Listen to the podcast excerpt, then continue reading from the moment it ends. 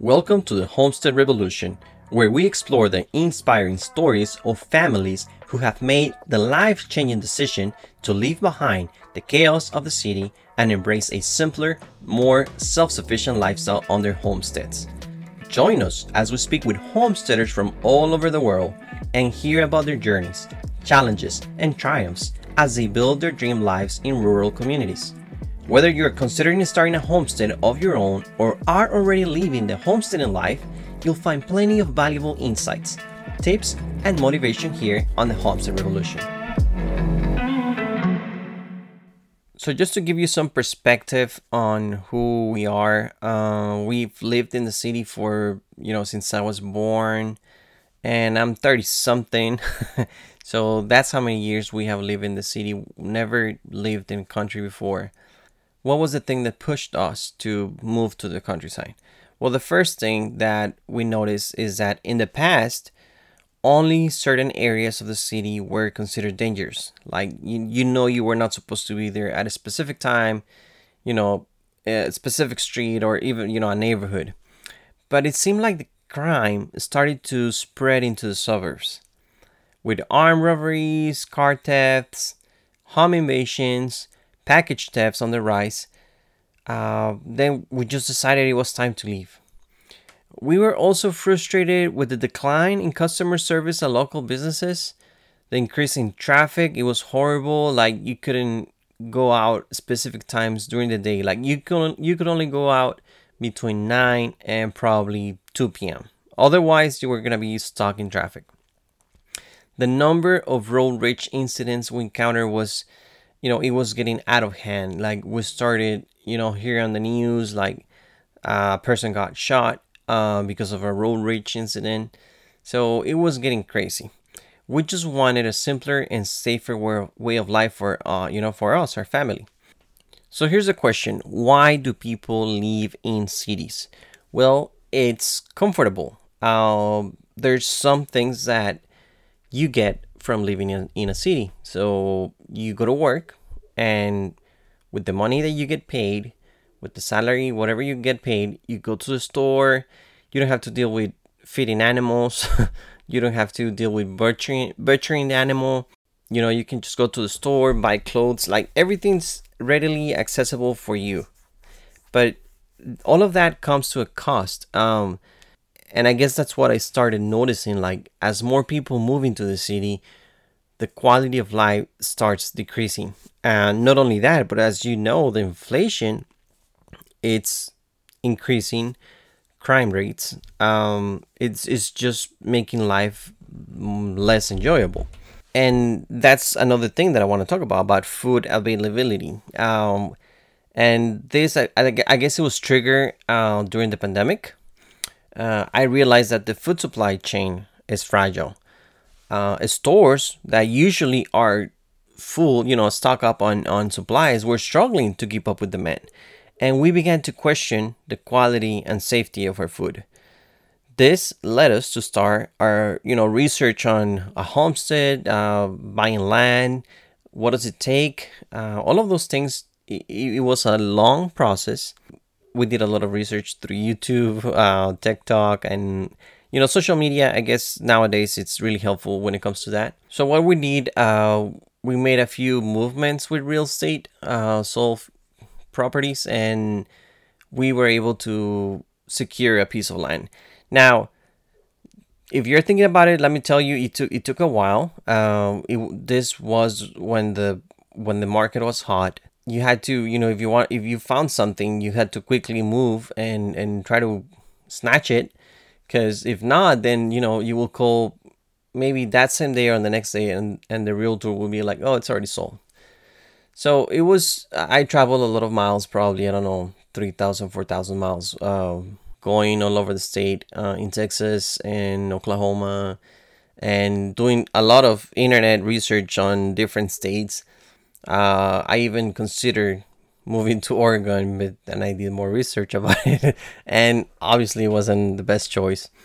Anyways, it, it requires a lot of uh, research because you know it's a big decision. You need to look into weather, well, climate, I guess, climate, um, natural disasters in the area, if I guess the most important thing that I learn about it, it's community. Um, are there like-minded people in the area? Do they support uh, homeschooling? Is the area good for animals? And all of those things, uh, it's something that you need to look into. So going back to the story, after we bought our land, uh, the first animal that we decided to get, uh, it was chickens. We had no clue how to do it. I mean, we've seen some videos, but it's not the same.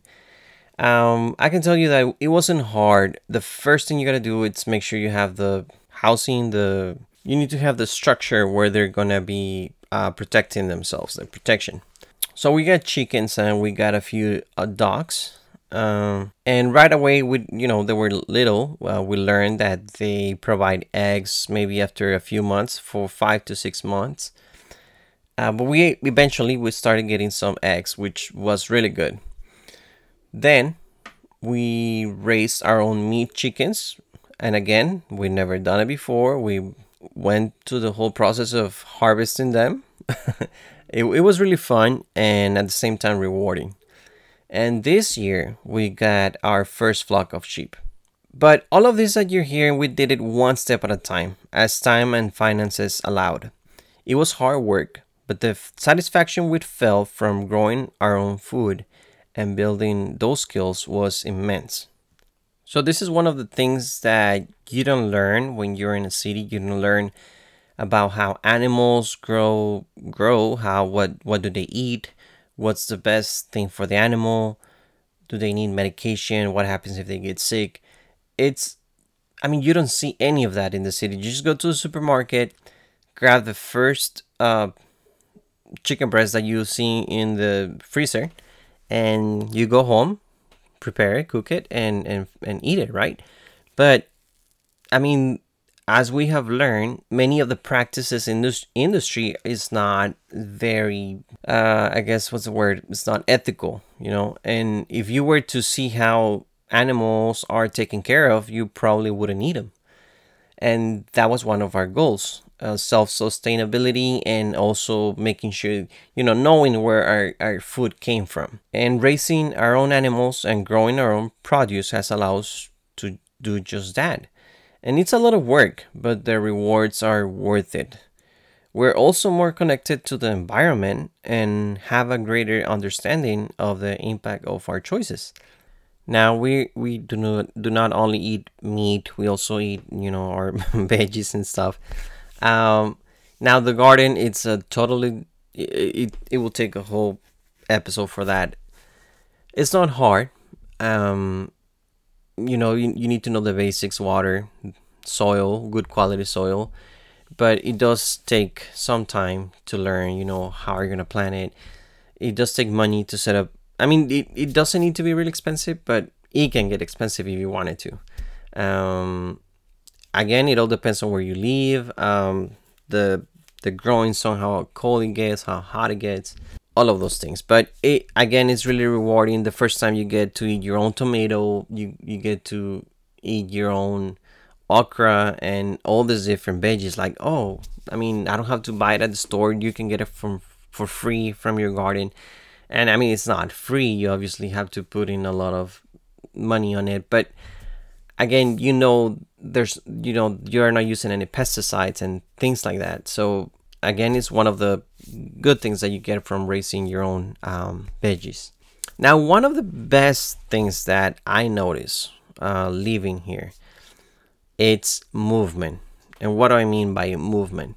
So when we, we when we were living in the city, I mean, if you notice, you're sitting most of the time.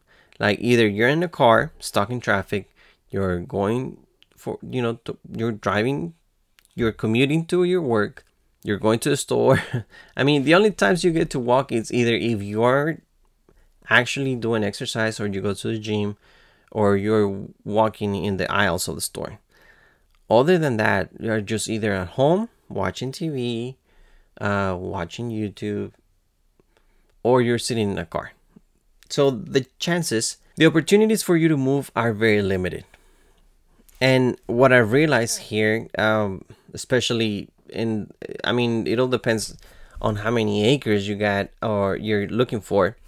And that's again another episode for another day. But um, we don't have that many. We just got five, and it requires a lot of walking. Like, and at the beginning, when everything it's not in order, I'm just gonna put it like that. Uh, you're like, oh, I need the drill. Where did I leave it? And then you're gonna walk like, oh, it's over there. No, no, I didn't. It's not there. I need to walk another hundred feet just to get it. And and there's a lot of walking around. Like, oh, uh, I need to feed this animal, and then you need to go get the water hose. Uh, but it's good. I mean, you feel good at the end of the day. Uh, you feel tired, so you can sleep properly. Uh, you feel good because you did a lot of exercise. You were under the sun. You know, it's good for the body to be under the sun. Not a lot, but obviously. Uh, but it's good. I mean, you feel good. You feel better. I, I, I, I lost a few pounds after coming here, and I, I keep feeling better as I keep moving and walking and walking. There's a lot of walking. now, also one one other good thing that it was hard at the beginning, but it was really really. Now that I see it, it's it was really helpful. When you move to the countryside, there are less fast food restaurants. And we were used to, you know, oh, you know what? I don't want to cook. Let's just go get some Subway or some chicken or, you know, whatever. But in here, I mean, the closest the closest fast food restaurant is about 30 minutes or, you know, between 20 30 minutes. So I don't want to drive 30 minutes just to get a not so good meal, you know, just average meal. So uh, it, it takes like, oh, you know what? I want to eat. Let me cook something. But it has helped me set a routine where I have breakfast at a specific time and I have dinner at a specific time. And after that, I don't, I mean, I just have some snack and stuff, but that has helped me um, maintain, you know, my my weight. And also, I mean, it's food that I made. So that's also good. So this is just the beginning of our story. You're gonna hear more uh, as I talk to other people. You know, you're gonna hear more details about what we did, how are you doing it. We're still learning. You never stop learning about animals. Uh, right now, I'm learning a lot of a lot about sheep, uh, how to take care of them. But but like I said, it's really it's really rewarding. Uh, all of the things that that you learn here at the homestead. Uh, I still gotta work on my rain catching system, at which we have one. It's just you know it needs more work, and many many other things to be actually self-sustainable. But what I want to share with you, it's starting a homestead can seem overwhelming. The key here is to take one step at a time. When we started doing this, I, I had no clue of what I was doing. It's just you take you need to take one step at a time it's not easy, but the benefits of self sufficiency and a simpler way of life are worth it. If you're considering starting a homestead, just focus on what you can do, not what you cannot do. It's a journey that requires hard work and dedication, but the satisfaction and rewards are immeasurable. And just as I tell my kids, you need to enjoy the journey. Just enjoy every step of the of the process. Try to find a community where you can get help you know and um, just have fun. Just have fun. And it's doable. A lot of people are doing it. And that's why this podcast is called homestead revolution because there are many homestead homesteads popping in the country um it's just happening. It's happening. They, they, you know cities are no longer the best place to live. And this way of life is a lot better. I can tell you that. I don't regret my decision. We've been here for a year, um, and, and it's really fun.